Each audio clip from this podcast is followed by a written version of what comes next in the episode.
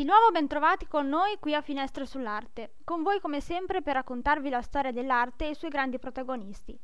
Io sono Ilaria Baratta e come sempre con me Federico Giannini e quest'oggi andiamo in Romagna, precisamente a Cento, vicino Ferrara, per conoscere l'arte di Giovanni Francesco Barbieri, universalmente noto come il Guercino.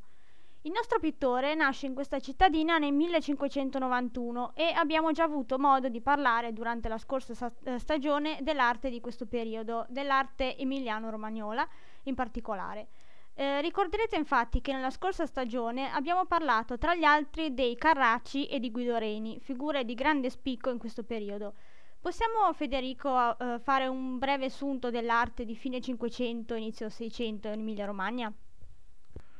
Sì, salve a tutti, un saluto a tutti i nostri ascoltatori. E fare un breve assunto dell'arte di questo periodo in Emilia-Romagna significa sostanzialmente fare riferimento agli artisti che hai citato tu, cioè Carracci e Guido Reni, artisti di cui abbiamo parlato in due puntate della scorsa eh, stagione, ma ci furono anche tanti altri artisti degni di nota che lavorarono eh, in Emilia in quel periodo. Pensiamo per esempio a Dennis Calvert, che era un fiammingo, l'abbiamo citato più volte, e rivaleggiava con l'Accademia dei Carracci, ma pensiamo anche a un artista eh, di un certo spessore come eh, Prospero Fontana, che anche se non è tra i più famosi, all'epoca conduceva una bottega dalla quale uscirono nomi importanti, gli stessi Agostino e Ludovico Carracci furono suoi allievi. E poi un altro nome importante è quello di Bartolomeo Passerotti, di una generazione precedente rispetto ai Carracci e di poco più giovane di Fontana. Eh, I veri innovatori, comunque, come abbiamo già detto lo scorso anno, furono i Carracci perché introdussero un modo nuovo di fare pittura. Eh, cominciarono a recidere i legami con il manierismo per proporre una pittura più naturale, tant'è vero che per qualche tempo la loro accademia si chiamò eh, proprio Accademia del Naturale. Eh, dicevo, una pittura più naturale e anche più aderente al vero. E poi i Carracci proposero anche un modo nuovo di intendere l'arte, lo abbiamo detto. Eh, nella loro accademia gli artisti ricevevano una um, formazione completa, eh, fatta anche di studi letterari e scientifici, quindi e non soltanto una formazione artistica. E per quanto riguarda Guido Reni, ecco, lui invece fu il grande protagonista del classicismo bolognese del Seicento. Era allievo di Calvert, ma poi si trasferì all'Accademia dei Carracci e il suo è un modo di dipingere che richiama eh, l'arte di Raffaello, è una pittura eterea, idealizzata, molto cristallina, una pittura fatta di pura bellezza che eh, si porrà un po' in contrasto con l'arte caravaggista, diciamo che invece eh, inseguiva la cruda realtà. Ecco, questo è un panorama davvero eh, rapidissimo e per sommi capi della pittura emiliana tra la fine del Cinquecento e gli inizi del Seicento. Parliamo ora del Guercino. Il soprannome è molto curioso, quindi oltre a spiegarci il perché di questo soprannome, approfitto per chiederti anche qual è stata la sua formazione. Sì, innanzitutto diciamo che il Guercino ha avuto diversi biografi, alcuni a lui contemporanei e altri invece eh, appartenenti a epoche posteriori, ma i più importanti sono sicuramente due, cioè Carlo Cesare Malvasia, eh, lo ricorderete perché ne abbiamo parlato anche lo scorso anno, autore eh, di un testo eh, che si chiama Felsina Pittrice e narra le vite dei pittori bolognesi del XVII secolo, eh, mentre l'altro biografo è Jacopo Alessandro Calvi che visse tra 700 e 800 e raccolse tutte le notizie sul Guercino in un volume dedicato proprio al pittore di Cento. Eh, perché abbiamo parlato dei biografi? Perché sono loro che ci danno le notizie sul soprannome e in particolare Malvasia ci dice che diventò strabico da bambino perché quando era ancora in fasce, un giorno, svegliato di soprassalto da un urlo, cominciò eh, a stralunare gli occhi che gli rimasero poi in una posizione innaturale. Ora, noi non dobbiamo comunque dare molto credito a questo racconto, ovviamente, eh, che appare piuttosto improbabile, e comunque fu chiamato così proprio per il suo strabismo. Eh, dicevamo della formazione, i biografi ci dicono che il padre lo volle avviare allo studio delle lettere, ma lui invece preferiva disegnare, quindi il genitore lo portò da un pittore di Cento nel 1607 17 Benedetto Gennari, un pittore di cui però sappiamo eh, molto poco e dopo poco tempo comunque il Guercino se ne andò eh, a Bologna da un certo Giambattista Cremonini, anche se ovviamente eh, trovandosi a Bologna dobbiamo supporre che a esercitare su di lui una certa influenza furono i pittori più innovativi dell'epoca e in particolare Ludovico Carracci. Eh, in particolare Malvasia ci dice che il Guercino aveva una grande ammirazione per una pala di Ludovico Carracci, la Sacra Famiglia con San Francesco, un'opera del 1591 conservata proprio a Cento. Eh, e comunque c'è da dire che Giovanni Francesco Barbieri si emancipò molto giovane dai suoi maestri perché mh, il suo era un genio piuttosto precoce e già fin dei primi anni aveva cominciato a dipingere con uno stile piuttosto personale. Del Guercino non abbiamo opere documentate prima del 1612. A partire da questo anno però possiamo già citare alcune opere giovanili che già ci danno un'idea del primo stile del pittore e ci permettono di fare un paragone con gli altri artisti dell'epoca, perché come hai detto tu, quello del Guercino fu un talento che si manifestò fin da subito. Delle primissime produzioni del Guercino non ci rimane molto, soltanto qualche affresco del 1612-13 conservato a Cento e poi sappiamo di una pala d'altare che fu realizzata nel 1613 per una chiesa di Cento e che purtroppo però è andata perduta. Um, le prime opere comunque sono marcatamente carraccesche, come ci dice anche Malvasia, e in particolare si rifanno all'arte di Ludovico Carracci, che come sappiamo um, dei tre Carracci era il più devoto e il più mistico, ma questo non significa che non fosse un pittore innovativo, anzi uh, proponeva una pittura piuttosto aderente al naturale e mm, questa caratteristica fu quella che colpì maggiormente il giovane Guercino. Um, anzi, in questa sua ricerca del naturale il Guercino si spinse anche più in là di quanto non si fosse spinto eh, Ludovico Carracci, tanto che Malvasia nella sua Felsina pittrice dice che a un certo punto eh, arrivò a una tale padronanza del colore e a, rappres- a rappresentazioni talmente veritiere da poter essere paragonato al Caravaggio. E um, a prova di ciò anche il fatto che nel 1616 il Guercino fondò una propria accademia che si chiamava Accademia del Nudo. Uh, comunque, per quanto riguarda le opere di questo periodo, ne citiamo quattro. La prima è un ritorno del figlio prodigo del 1619 che è conservata a Vienna al Kunsthistorisches Museum e la citiamo perché risulta molto evidente. Eh, in questa opera la commistione di stili che il pittore utilizza da una parte lo stile carraccesco e dall'altra invece quello diciamo um, caravaggista, stile caravaggista che però sembra avere la meglio su quello carraccesco. Uh, vediamo infatti che il colorismo, le luci, il taglio stesso della eh, composizione in qualche modo sembrano simili a quelli utilizzati dal, dal grande pittore lombardo, dal Caravaggio, eh, per cui non è un caso se molti dei biografi del Guercino cercano di fare dei paragoni tra lui e Caravaggio, anche se secondo me eh, i paragoni tra il Guercino e il Caravaggio sono un po' fuori luogo perché i due proposero due modi diversi di fare uh, pittura e semmai dopo approfondiamo il discorso. Poi è interessante notare anche come l'artista elabori eh, il soggetto dell'opera in modo originale, cioè non viene rappresentato il momento del eh, ricongiungimento tra il figlio al prodigo e il padre, ma viene rappresentato il momento in cui eh, gli vengono date le vesti nuove, mm, vesti tra l'altro seicentesche, quindi contemporanee, eh, come era uso fare nella pittura del tempo.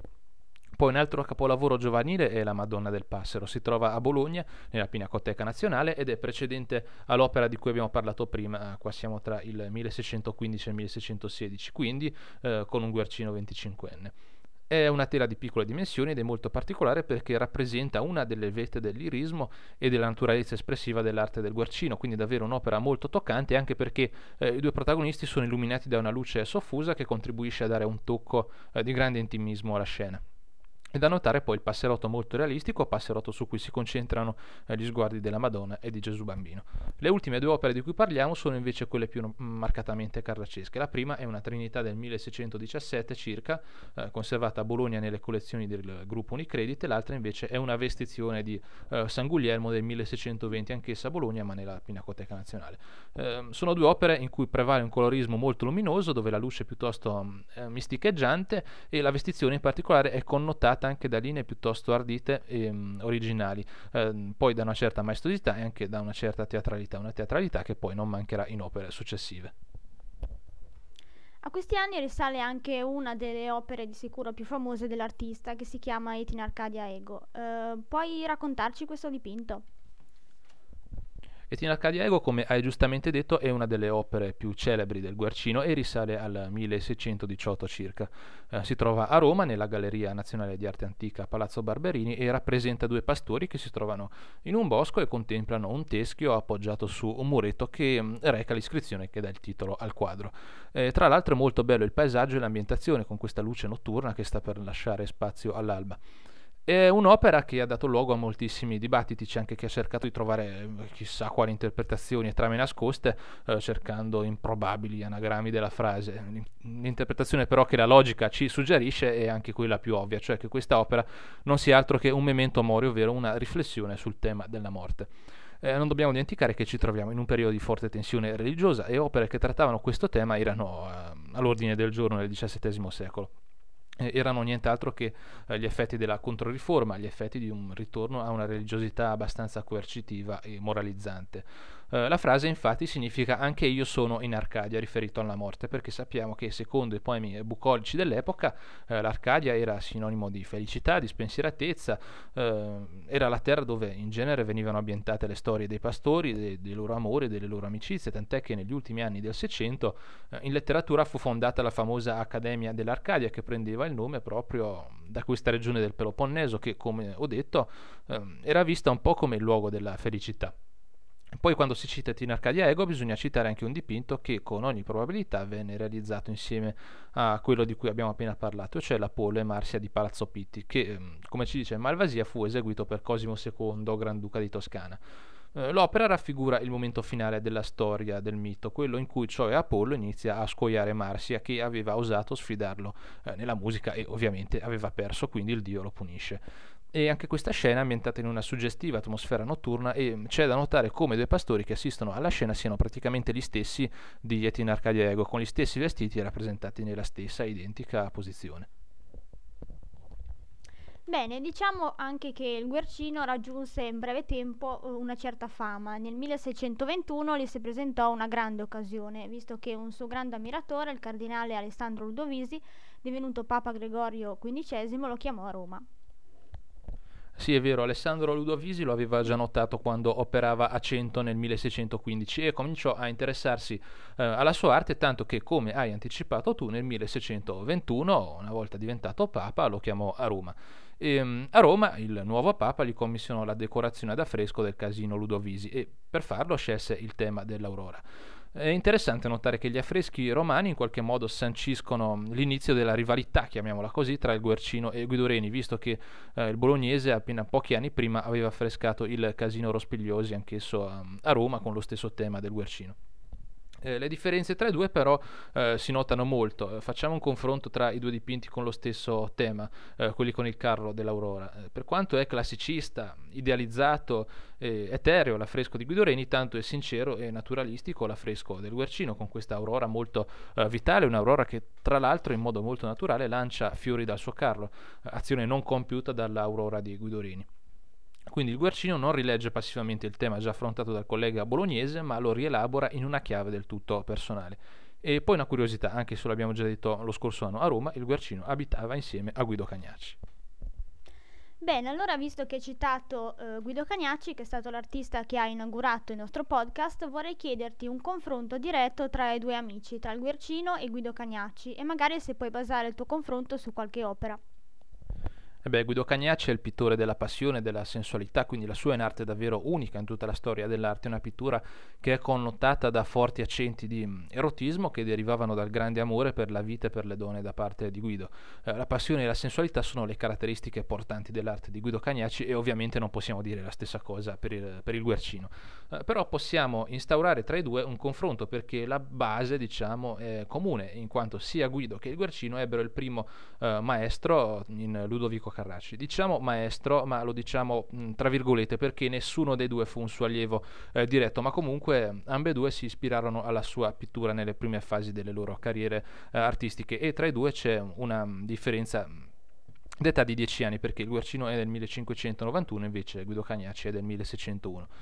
Per fare il confronto prendiamo due opere aventi lo stesso tema, e cioè la morte di Cleopatra. Eh, prendiamo le famose eh, opere di Guido Cagnacci conservate a Brera e a Vienna e mm, ne prendiamo una del Guercino che invece è conservata a Genova ed è del 1648. Eh, la scena di Guido Cagnacci è caratterizzata da forte erotismo con questa Cleopatra molto eh, realistica a seno scoperto e l'erotismo è accresciuto nel dipinto viennese dalla presenza delle ancelle seminude che attornano lo scranno su quale siede Cleopatra. Una Cleopatra che non sembra essersi tolta la vita, ma sembra più una donna che riposa a seguito di un'estasi amorosa, mollemente adagiata sulla sedia. Eh, non possiamo dire la stessa cosa sulla Cleopatra del Guercino, che punta più sulla teatralità che sull'erotismo, e l'effetto teatrale drammatico eh, è accentuato dalle due tende che si aprono quasi come un sipario sulla scena, scena tra l'altro eh, caratterizzata da un colorismo davvero ridotto all'osso, visto che è tutto giocato sul bianco e sul rosso eh, caratteristica che comunque accomuna i due pittori è il grande naturalismo delle loro scene. Bene, il Guercino tornò a Cento nel 1623 e continuò a lavorare nella sua bottega. Intanto la sua fama crebbe a dismisura, tanto che fu notato anche da Carlo I d'Inghilterra e a tal proposito c'è un piccolo da, aneddoto da raccontare. Sì, Carlo I d'Inghilterra era venuto a conoscenza dell'arte del Guercino attraverso una sua opera che ora è conservata a Boston e rappresenta la eh, regina di Babilonia Semiramide mentre c- riceve la notizia della rivolta a Babilonia. Eh, la storia è raccontata da Valerio Massimo e mh, mm, ci dice che mentre Semiramide si stava preparando eh, ricevette la notizia di una rivolta, al che la regina rispose di voler subito partire per fermarla senza neanche aspettare di finire eh, di pettinarsi. È un'opera realizzata per un committente privato e dimostra un impianto piuttosto caravaggesco. Eh. Del resto il pittore era appena tornato da Roma, eh, basti vedere le tonalità cupe con le quali viene realizzata la scena e poi anche i gesti drammatici dei personaggi, in particolar modo eh, quello del servo che avvisa in modo piuttosto concitato la regina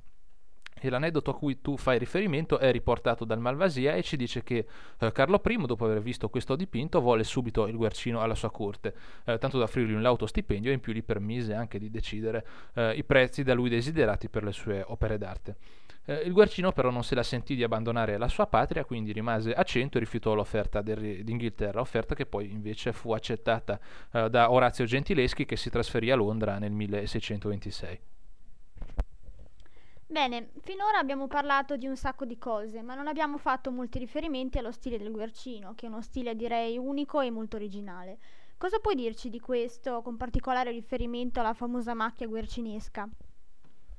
Beh, abbiamo già detto che fino a questo punto della sua carriera, perché poi negli, negli ultimi anni il suo stile uh, cambierà molto, il Guercino parte da un'analisi della pittura di Ludovico Carracci per um, rielaborarla secondo stilemi uh, differenti, primo tra tutti quello del Caravaggio e abbiamo detto anche come quella del Guercino sia una pittura uh, molto naturale, aderente al vero e del resto non poteva essere altrimenti visti i suoi due principali punti di riferimento.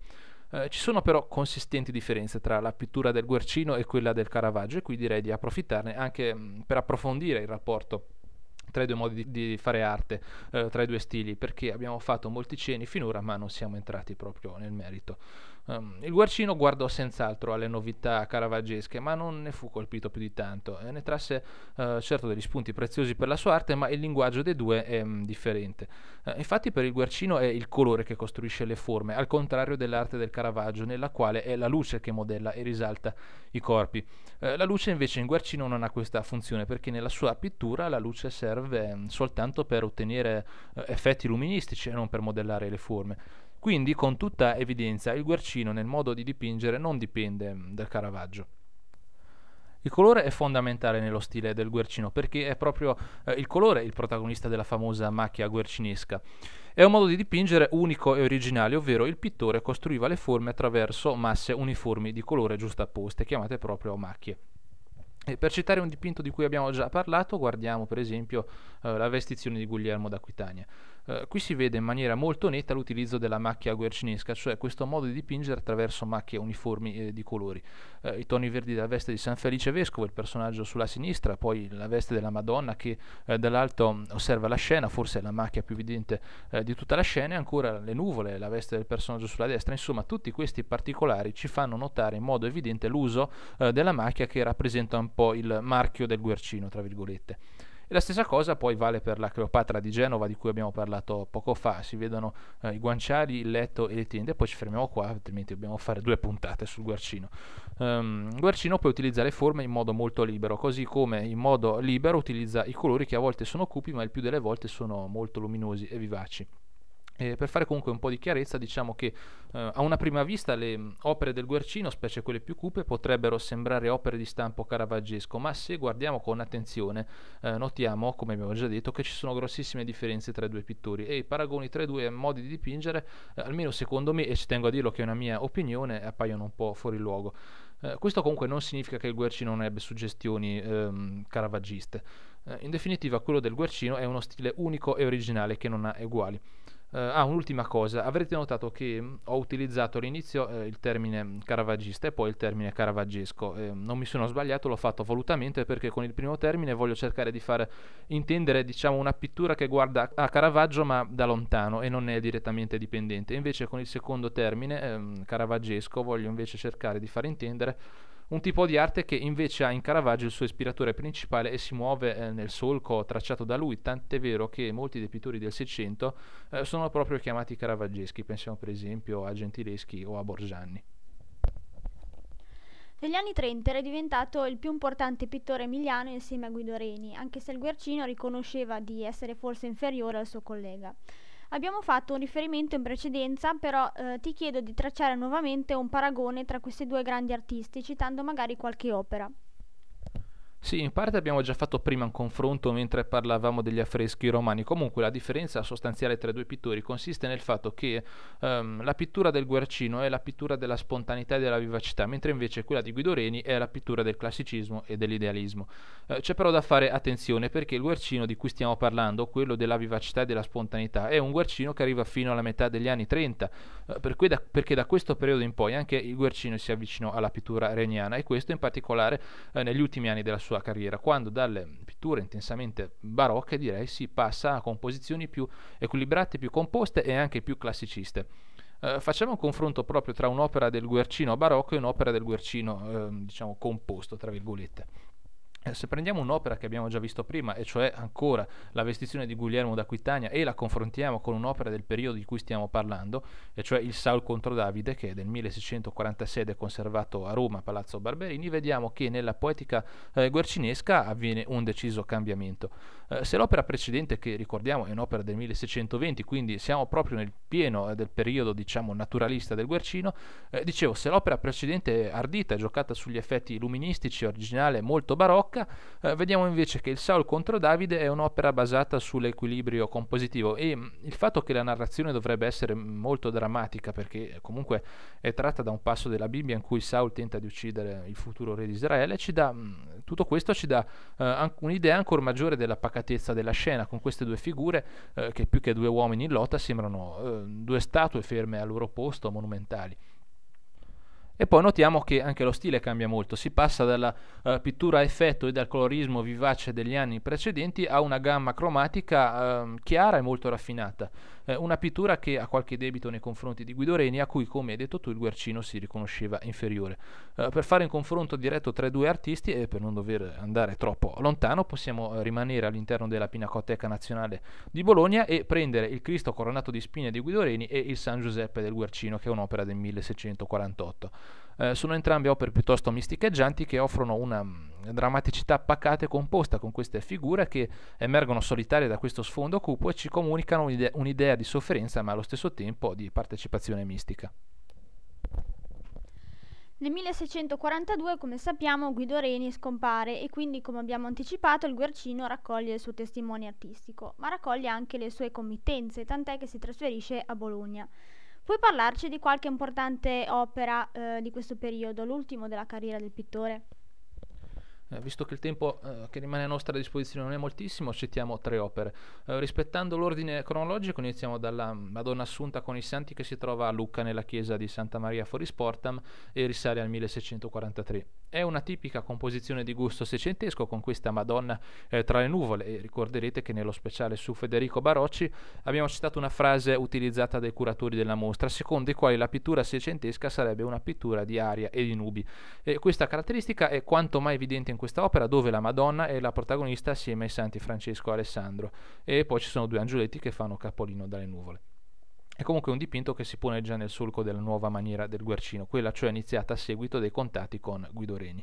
Eh, lo stesso discorso vale più o meno per la visione di San Bruno del 1647 che è conservata alla Pinacoteca di Bologna. E anche in questo caso abbiamo una tipica composizione seicentesca che però rispetto alla prima gioca molto di più sulle emotività del momento, sullo stupore e sulla devozione del santo, quindi sicuramente un'opera che secondo le intenzioni dell'autore deve avere un certo impatto su chi osserva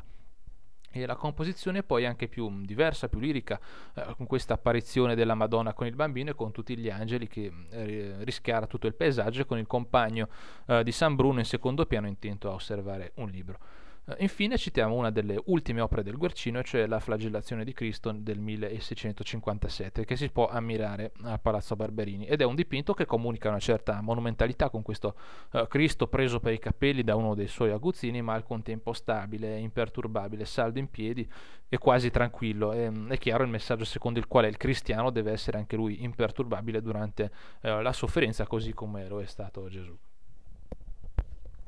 Nell'arte del guercino assumono un ruolo molto importante anche i paesaggi. Cosa puoi dirci in proposito? Sì, diciamo che è a partire da questi anni e forse a partire dal Guercino che comincia a prendere via la pittura paesaggista, cioè la pittura dove eh, il paesaggio rappresenta il protagonista principale della scena. E abbiamo già visto in che modo il Guercino descrive il paesaggio parlando um, di Etine Arcadiago, per esempio, ma è interessante anche uh, parlare di un paesaggio al chiaro di luna dipinto giovanile del 1616 circa, conservato a Stoccolma. È um, un'opera molto suggestiva e molto romantica, capace di evocare uh, un'atmosfera quasi di sogno, sicuramente molto lirica. Eh, ma ci sono anche altre opere, per esempio un paesaggio con concerto conservato agli Uffizi che mostra una certa ascendenza veneziana, oppure Le Bagnanti, che è un dipinto del 1618 che si trova a Rotterdam. Insomma, tutte opere in cui il paesaggio assume un ruolo fondamentale. Bene, siamo quasi in conclusione, ma prima di arrivare in fondo vorrei chiederti cosa ha lasciato il pittore alla storia dell'arte. Beh, la pittura del Guercino è una pittura originale, lo abbiamo già ribadito più volte nel corso della trasmissione, una pittura che inizia naturalista e finisce eh, classicista e poi il Guercino propose anche uno stile unico, abbiamo parlato della macchia guercinesca, ma non dobbiamo dimenticare anche i suoi effetti di luce e ombra. Eh, insomma, una pittura ben inserita nel contesto dell'arte seicentesca e ancora oggi infatti il Guercino è uno dei maestri eh, più celebrati e più amati del, del XVII secolo. A Cento poi aprì una sua bottega e i suoi due allievi più importanti furono i fratelli Gennari Benedetto, che è mm, il figlio del Benedetto che abbiamo citato in apertura, cioè il, il primo maestro del Guercino, e poi Cesare Gennari. Eh, ma al di là di questo subirono le influenze del Guercino alcuni importanti pittori come Giovanni Battista Salvi, meglio conosciuto come il Sasso Ferrato, e poi eh, altri come Ludovico Lana e mm, Pier Francesco Mola, detto il ticinese. Eh, insomma, anche oggi Finestre sull'arte vi porta un grande artista in formato MP3. Benissimo, e anche per quest'oggi la puntata di Finestra sull'Arte è giunta a conclusione. Speriamo di avervi incuriositi e speriamo di, di, avervi offerto uno spunto interessante per approfondire la conoscenza del Guercino, andando anche a vedere le opere dal vivo. La produzione del Guercino fu davvero cospicua e nel tempo che abbiamo a disposizione non è molto facile riuscire a parlare di tutto. Per la puntata di oggi quindi è tutto, il prossimo appuntamento è tra pochi giorni con una puntata che dedicheremo non a uno ma addirittura a due pittori. Parleremo infatti di Pietro e Ambrogio Lorenzetti, quindi lasceremo l'Emilia per trasferirci in Toscana. Un saluto dall'Aria Baratta e da Federico Giannini.